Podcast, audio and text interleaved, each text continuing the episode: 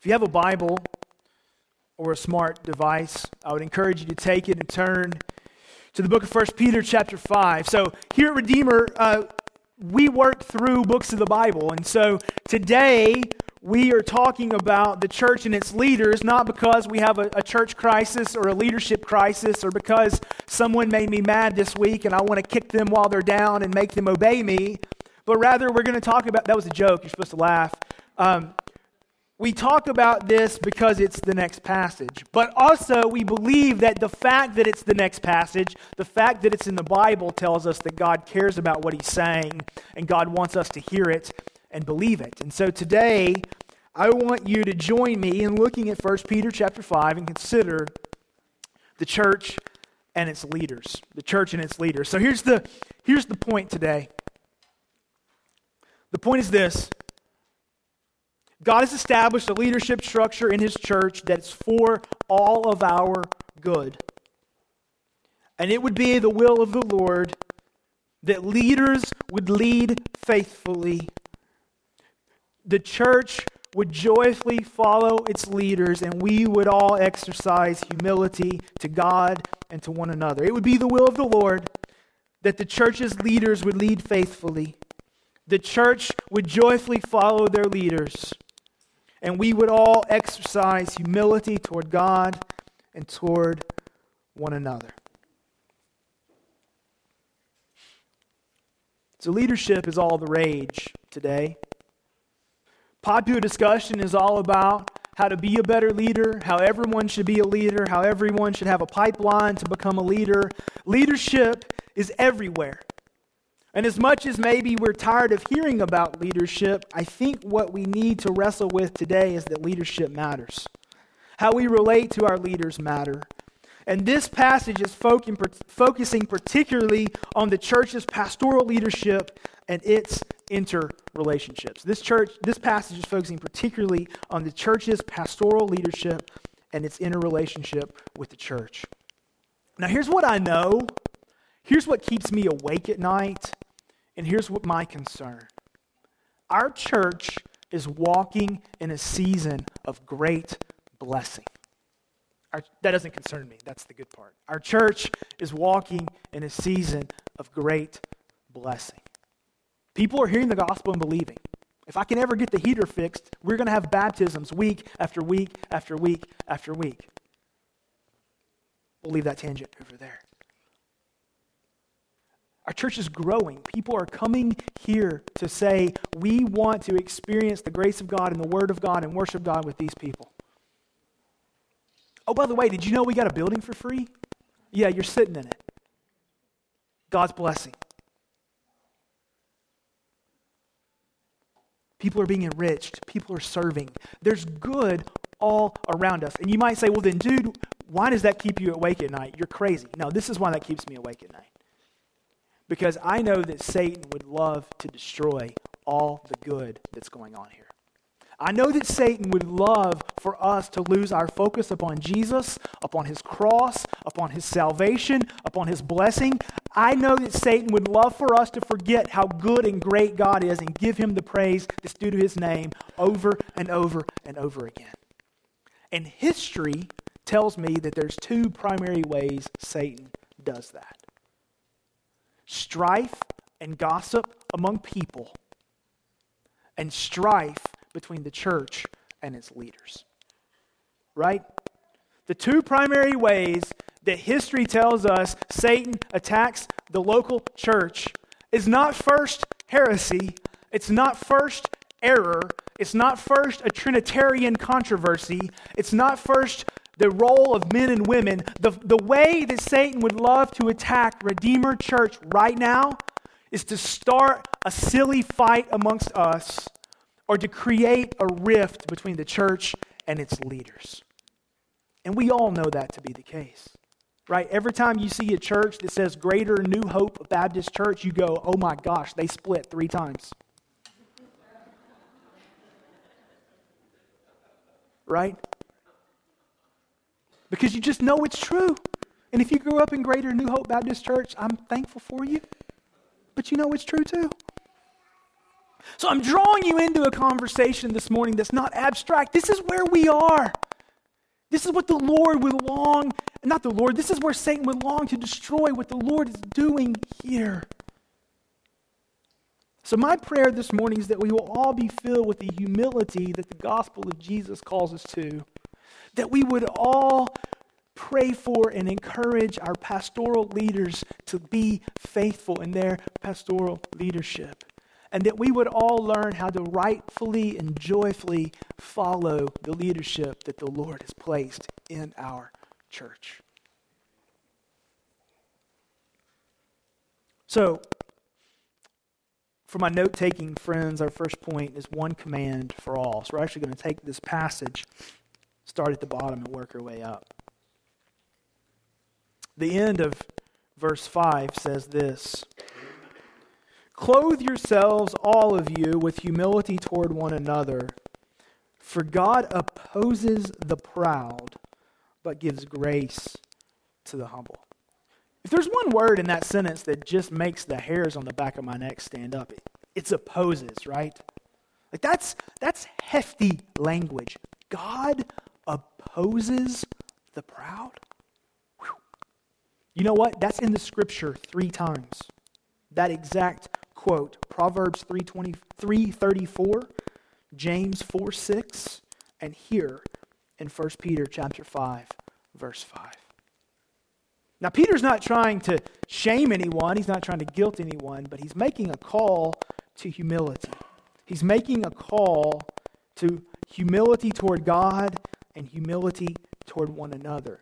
And he reminds us that the posture of a Christian is one who yields to the Lord, humbles himself or herself in the sight of the Lord, and receives grace. We come to God with empty hands. The scripture says all we bring to our salvation is the sin that needed to be forgiven. So we come to God with empty hands. As we sang earlier, nothing in my hands I bring.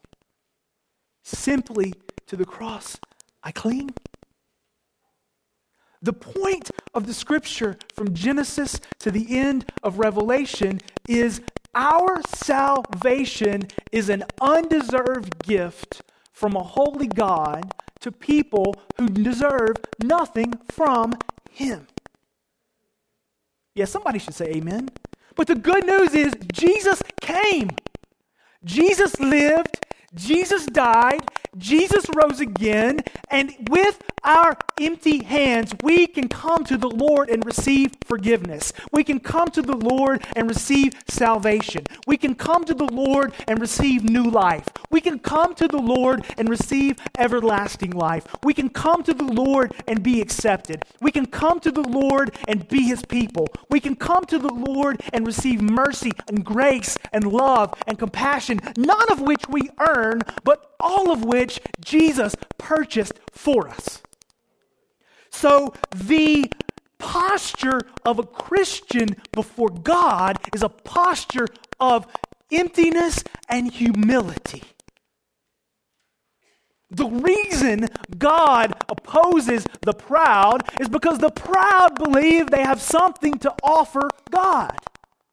And the proud believe that God perhaps owes them something.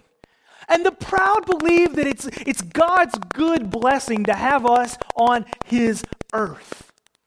But the opposite of proud is humble. The opposite of proud is empty. The opposite of proud is my life is a gift from God. The breath that I breathe right now is a gift from God. The salvation that I believe has come to me through Jesus is a gift from God.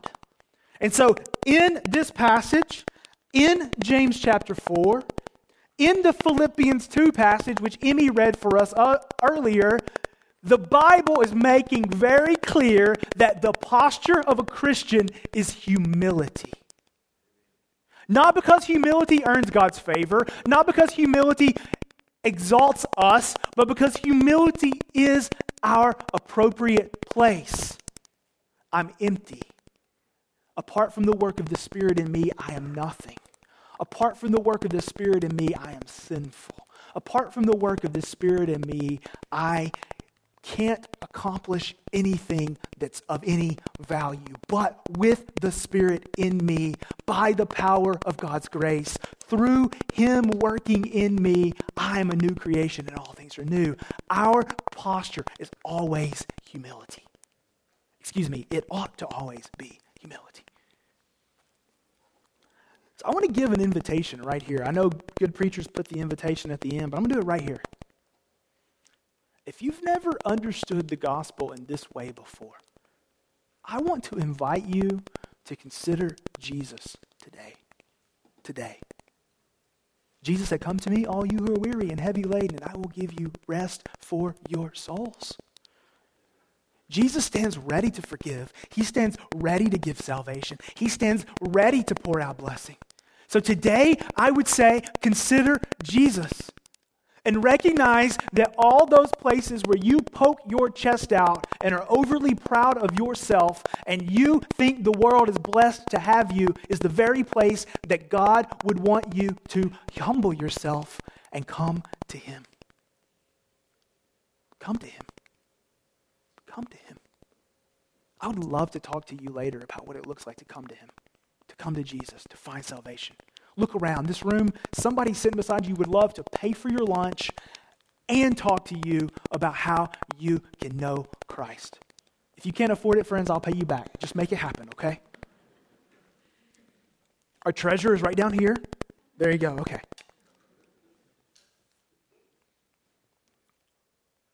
Now, but we who then say, I know, I see some of the college students are like, can I fake not being a Christian to get a free lunch? That's between you and the Holy Spirit, okay? Uh, but we who would claim to belong to Christ, we would who would claim to have come to the end of ourselves, we who would claim to know the saving power of Jesus, Peter says, your posture is always humility before God, and humility before others is what God calls us to. So this humility before God is intended to flow out and re- affect how we relate to others. Okay? So, so get this. If I believe that everything I need, everything I could ever need now and forever has been purchased by Jesus and given to me by Christ, then I don't have to work to earn anything in this. I don't have to work to earn my status. I don't have to work to prove myself better. I don't have to work to exalt myself. I will trust that to the Lord. So, humility before God is intended to create humility before others. So look, that friend that you can't be reconciled to, what you need more than, than either of you realize is humility before God that translates into humility before one another. That marital strife that, that just won't soften, what both of you need is a humility before God that translates into a humility before one another. As I start to have teenagers in my home, that perpetual rub between you and your children, what both of you need is a humility before God that translates into humility before one another. And all the all the empty nesters are like, amen, amen, yeah, okay. What the church needs is leaders and a church who have humility before God that translates into humility before one another. What your Sunday school class needs is the humility before God that translates into humility before one another. What your community group needs more than it needs a structural change is the humility before God that translates into humility before one another that longs for the best for one another. I don't think it's abstract, random, or reductionistic for Peter to end this talk about leadership to say, all of you humble yourselves in the sight of the Lord. All of you, clothe yourselves with humility toward one another, for God opposes the proud but gives grace to the humble. So if you like to make bumper stickers, you can make the God opposes the proud but gives grace to the humble bumper sticker, but instead of putting it on your bumper, put it on your odometer, right? Like put it right there for you. Don't put it on your mailbox, put it on your bathroom mirror above your toothbrush. Don't write it on the refrigerator's whiteboard for your wife to see, but rather tuck it in your Bible. Make that the screensaver on your smartphone, all right? Okay, Pastor, be helpful, be tangible. Humility comes from understanding how great God is, how sinful we are, and how much we need Him. So if you want to pursue humility, go read Philippians two, one through eleven, which Emmy read for us earlier. Ponder it, meditate on it, pray upon it. And come back next week because verses six through eleven are about humility within the church.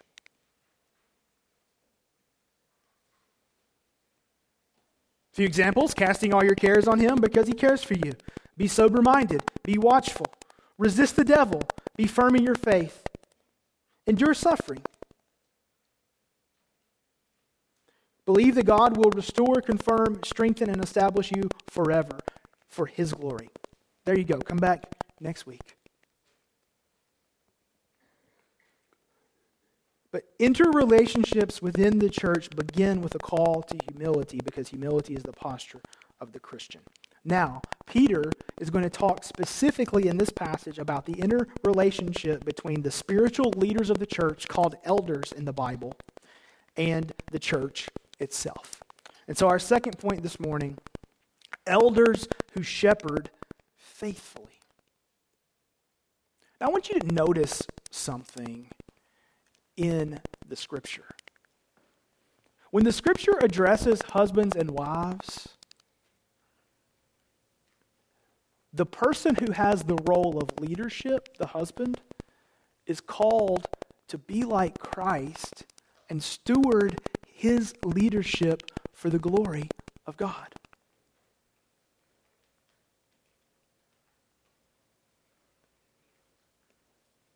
Parents and children.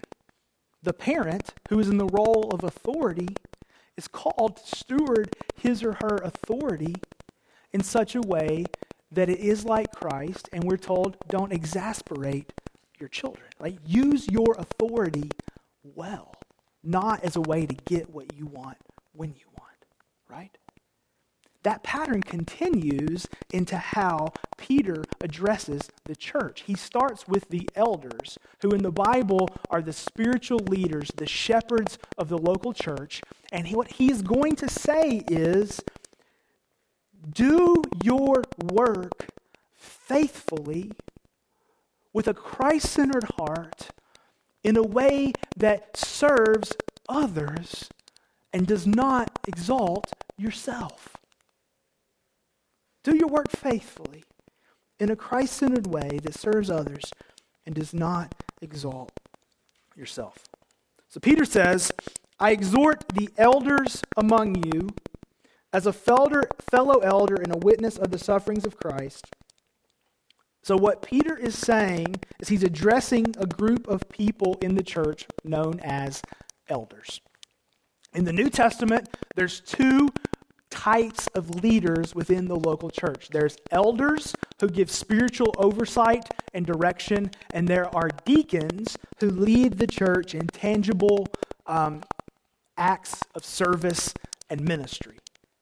Now, why, while elders and deacons don't show up in, in the passage in Acts chapter five and six, what you see is the beginning of this type of delineation within the church, where you have the apostles leading the church in teaching and in prayer and in ministry, and you have setting up a group of people who would lead the church in, in tangible acts of ministry and service. And then we see this flesh out in the appointment of elders and deacons within the church. Now look, man, we as modern American Christians have just bungled this all up. I mean, some churches have deacons acting like elders, and other churches have elders acting like deacons, and some churches say we don't know what any of it means, so let's just make up our own names for them. And I'm not really trying to shoot darts at anyone, but let's just recognize that in the Scripture there are two types, two leadership positions that every church is called to. Elders, spiritual shepherding, overseers, maintain the word, maintain the doctrine, make sure that people are being ministered to, receiving the gospel, being cared for. Deacons, make sure that the real, practical, tangible needs of the church are being met. We don't downplay either one of those in the Scripture. They're both vital. They're both important. Turn off the lights, turn off the A C, put away the coffee, and let everybody not have a place to park. And how many of you are going to hear the word today and be blessed? None of you. You're going home, right? All these things work together to serve the ministry of the church. But Peter says to the elders, one, shepherd the flock that is among you. Two, exercising oversight. So what Peter has done helpfully for us is he tells us what elders do. Elders shepherd the flock, and elders exercise oversight. So shepherd the flock means to, like a shepherd tends to his sheep, make sure that the flock is cared, cared for, the flock is fed, the flock is brought into green pastures, the flock has water, the flock is protected from its enemies, the flock is not torn in two, and that no one gets separated from the flock. Shepherd.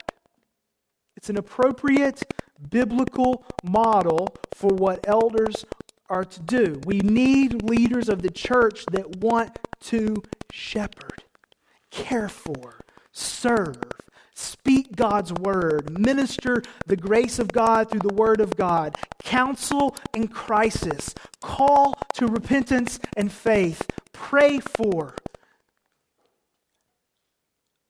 all the sheep of God. This is the work that God has given to the leaders within His church. But faithfulness also means exercising oversight, meaning work for the church to be led and structured and cared for in such a way that the ministry is carrying on. So the what of eldering is to shepherd and to exercise oversight. The who of eldering is the flock that is among you. The flock that is among you. So whom are the elders called to shepherd? Everybody know the sheep that God has brought to be a part of this flock.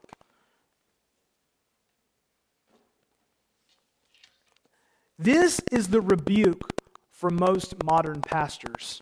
That phrase, the flock that is among you. Because most modern pastors have a lust for their flock to be made up of other people. We need more people.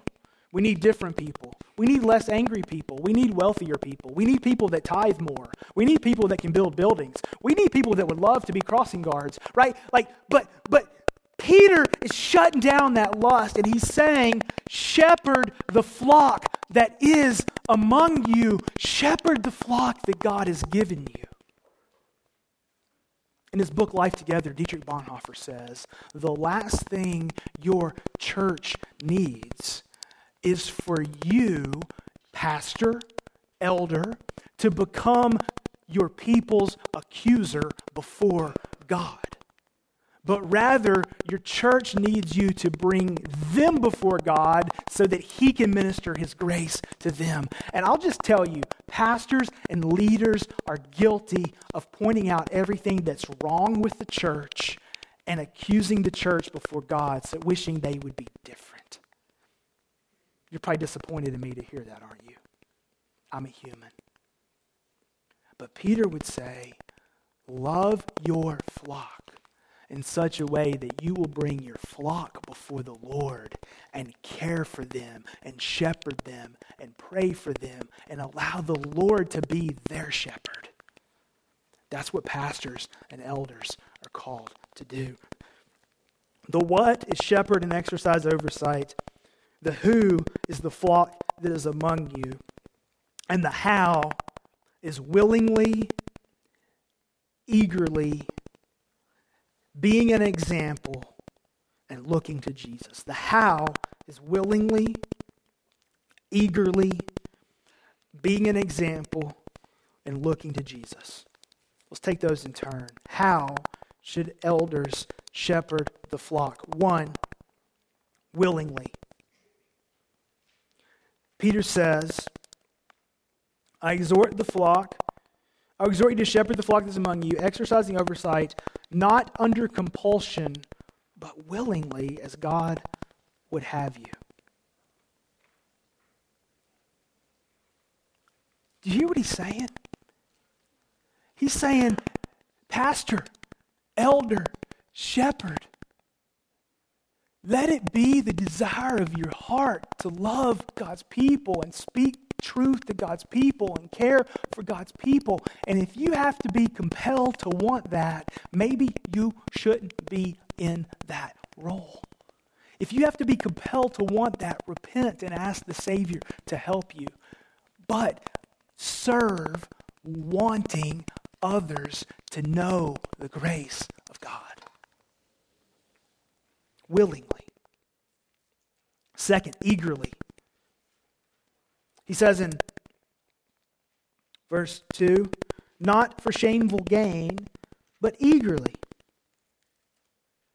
Now I think what's primarily in Peter's mind is don't shepherd or elder for money, but do it from calling.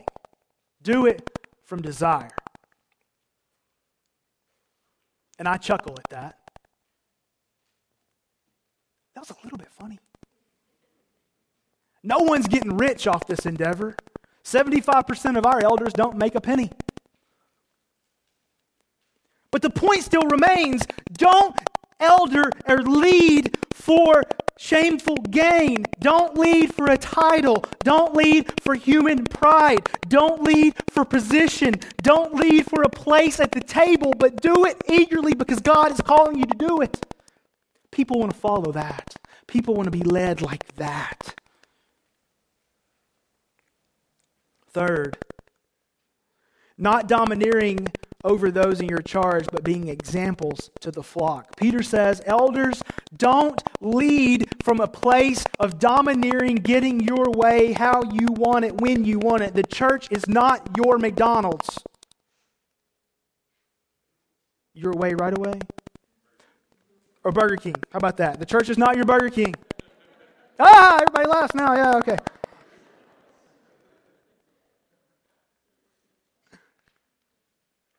See what happens when you say something that's not your notes? You just bungle it, man. I'm just going to read my notes now. If there's no more eye contact, it's because I'm not going to make that mistake again today. Pastors, preach what's in your notes. And don't make... Okay, sorry. Not for shameful gain, but eagerly, not domineering over those in your charge, but being examples to the flock. Do you see what Peter's saying? He's saying, pastor, elder, shepherd, lead in such a way, love Jesus in such a way, serve in such a way that somebody could look at you and say, I want my little boy to grow up to be like him. I want my little boy to grow up and walk with Jesus the way he walks with Jesus. I want my little boy to grow up and pray the way he prays. I want my little boy to grow up and be filled with faith and hardship the way he's filled with faith and hardship. I want my little boy to grow up and share the gospel the way he shares the gospel. I want my little boy, and you can want that for little girls too, but you shouldn't really want your little girls to be meek. So anyway, we're just going with boys. So, but the point is, he says, elder in such a way that you're an example to others. And here in America, we've created this ethic where if we think anything's commendable in us, we're arrogant and we're prideful. Don't be arrogant, don't be prideful. But I would seriously say,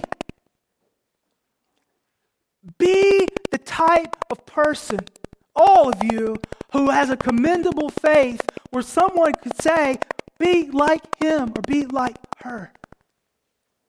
And Peter says that's the posture from which elders should lead. Willingly, eagerly, being examples, and forth, looking to Jesus. Verse four, and when the chief shepherd appears, you will receive the unfading crown of glory. Look, Peter's not saying that church leaders, elders, get some type of special place in heaven. He is most certainly not saying that leaders and elders get some special status within the church. He is certainly not saying that the next time we have a fellowship meal, we need to have an elders table. He is certainly not saying that we need to venerate humans. What he's saying is the rewards for leading the church of Jesus well don't come in this life. They come when Jesus returns and makes all things right.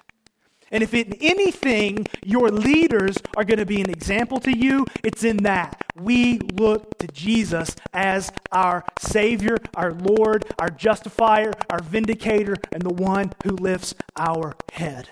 And so if we try to lead in such a way that we will be exalted now, we've missed the point of the gospel. And if we try to lead in such a way that we receive the blessing now, we've missed the point of the gospel. The blessing comes when Jesus brings everything home forever. And that's true for all of us. That's the primary way in which God would call elders to be faithful. Elders are faithful when they shepherd the flock and exercise authority, excuse me, exercise oversight in such, such a way that they're doing it willingly, eagerly, as examples who look to Jesus. So church, right now we're in a process of selecting new elders. I am not making this service about that, but, but we all are thinking it. We're in the process. Within the next forty-five days, we will be presenting some candidates to you to serve as elder here at Redeemer. What should they be held to? Can they shepherd the flock, exercise oversight, willingly, eagerly, as an example who looks to Jesus for his reward? That's the question. That's the question. Now, I hope this doesn't sound selfish. And if it does, I guess I'll pre-repent, which I don't really think is a thing, but I'll do it anyway. Um... I would covet that you would pray for the elders of Redeemer earnestly, looking at these first five verses. For those of you who may not know, I serve as an elder here at Redeemer. The other elders are Stephen Carlson, uh, who is at home recovering from a, a surgery on uh, Friday evening, Bill Seaver, who's right here on the front row, and Ken Henley, who's halfway back there. Ken, like, throw a hand up or something. There we go. Thank you, Bill. Look, pray for these men. Encourage these men. Help these men be faithful. Second, do not allow us to ever be put on a pedestal. Encourage us. Help us. Go with us. But we're not perfect. We're not without error. We do make mistakes. It's possible that we've hurt some of you. It's possible that our leadership has failed you on many fronts. We know it, we're aware of it, and we want to serve and we want to glorify God, and so we ask for your help. And so that leads to the final point, a church who follows joyfully. A church who follows joyfully. And I promise, friends, I'm not trying to get anything out of this sermon. There is no tangible crisis at Redeemer that I'm trying to solve with this sermon. It's just in the text. But listen carefully. Verse five, likewise, you who are younger, be subject to the elders. Now, you may ask, you may go like, hey man, I am eighty-two, so he is not talking to me. I'm not younger. You can't be talking to me. I think Peter's talking to everybody, particularly when you look at the next word, all of you, but particularly he's talking to those who are younger, and he says, follow the leadership of your elders. So I think young here means young, and I think young people are being singled out for Peter in this admonition, and I think that Peter's singling out young people because there's a justifiable reason to single out young people. Everyone hates being told what to do, but young people particularly hate being told what to do. Right? Yeah. That's right, I got an amen over here. And older people hate being told what to do too. There you go, all right? Nobody loves everything that's going on, and no one likes to be told what to do, and that is why we revolt against leadership. So hear this clearly. Leadership in the church elders and deacons is not Redeemer's idea. It's in the Bible because it's God's idea. It's not some cool strategy that we have to get things the way they need to be. We're doing everything we can to be as faithful to the New Testament as we possibly can. And if leadership is God's idea, then following the leadership of leaders would be God's idea as well. Now, leaders are fallible, and if they're unbiblical, you should point that out. Leaders are fallible. If they're sinful in their manner, you should point that out. Leaders are fallible. If they make mistakes, you should come and talk to them about the mistakes. But in general, God is saying through the Holy Spirit, through Peter, that it would be the disposition of a Christian's heart to follow the leadership of the leaders that God has placed in his church. And I think if we all bring that heart to the table, which in, in most every way I see in this congregation, if we all bring that heart to the table, we will bear much fruit. Now let's do language for a minute. Peter says, you who are younger, be subject to the elders. Oh, okay, Pastor, but what does subject mean? I have some examples for you from Peter, from this very book. So linguistically, this is as close as you can possibly get. First Peter chapter two, verses thirteen and fourteen.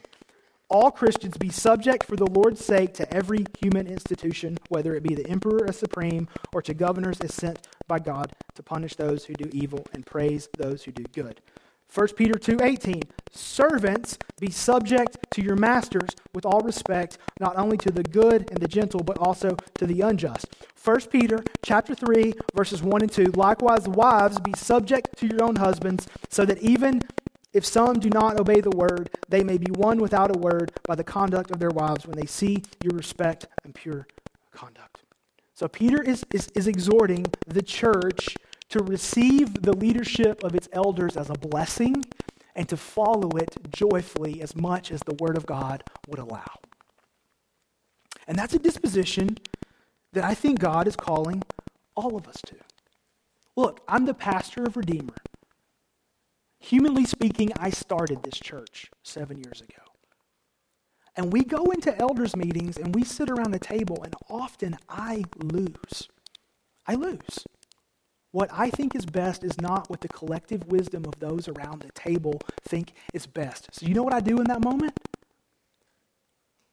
Jamie, be subject to the elders. And we go forward. And we love and we serve and we bear fruit. And I'm just saying that trickles down to all of us for the glory of God. And when we mess up, we'll talk about it. When we make mistakes, we'll talk about it. When we sin, we'll repent. If we don't, you should confront us. You should call us out on it. But in everything, God is saying, church, leaders be faithful. Church, joyfully follow faithful leaders. And where your heart revolts against leadership, I think there's some humility being called for.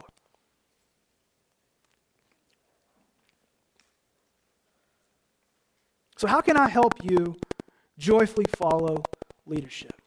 Number one, ask this question. Is this a biblical issue? Is this a biblical issue? Is what our elders leading our church to do, are they being faithful to the Bible? If no, stop. Okay. Two,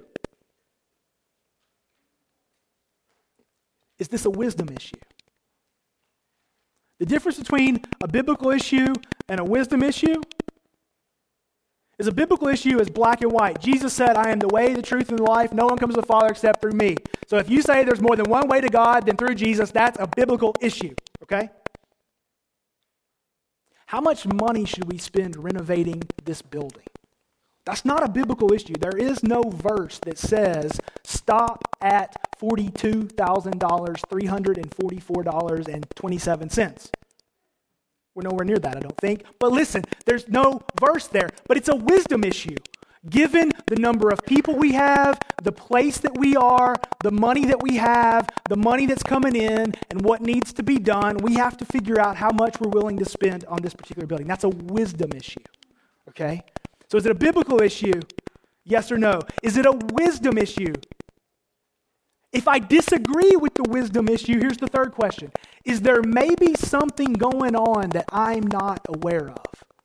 Is it possible that I don't have all the information. I know I'm over time, and I'm just going to go with it because this is important, okay? I'm not a huge World War Two buff, but those of us who have scratched the surface of the life of Winston Churchill, you know that one of the heavy things in his life was carrying all this information that no one else knew, right? So, so before the war was over, the Allies had cracked the Germans' secret code, and so the Allies knew things the Germans were going to do before the Germans did it. But if they acted on it, then the Germans would know that they had the code. So there were often bombings that happened that Churchill knew was going to happen, but he had to sit on it. So he's sitting in his room knowing that people are going to die that evening. Okay, this is a historical fact. So you would have chosen otherwise if your house got blown up. But there were things going on that only Churchill knew, that only the leaders knew, that they couldn't share with everybody. Does it make sense? So when it comes to these wisdom issues and when we might have chosen otherwise, just understand that there are so many things going on that can't be talked about publicly. Your elders are carrying the weight of whose marriage is about to fall apart. They're carrying the weight of whose addiction to pornography is about to train wreck their life. They're carrying the weight of who hates their community group leader. They're carrying the weight of who wishes their Sunday school teacher were somebody else. They're carrying the weight of, of logistical decisions that have caused pain. And they're not asking for sympathy, but I'm just saying we all need to enter into these wisdom moments and say, is there something going on that I'm not privy to that knowledge that might affect this decision? And then we pray for God to guide us and give us wisdom and help us move forward. Friends, I love you. Your elders love you. Our church has great unity, and we want to fight for it. And we believe, and the Bible would teach, that Satan would love to tear us apart over the interplay between leaders and the church. And this passage says, elders shepherd faithfully, church follow joyfully. All of you be filled with humility because Jesus saves humble people, not who earn his salvation, but come to him empty-handed.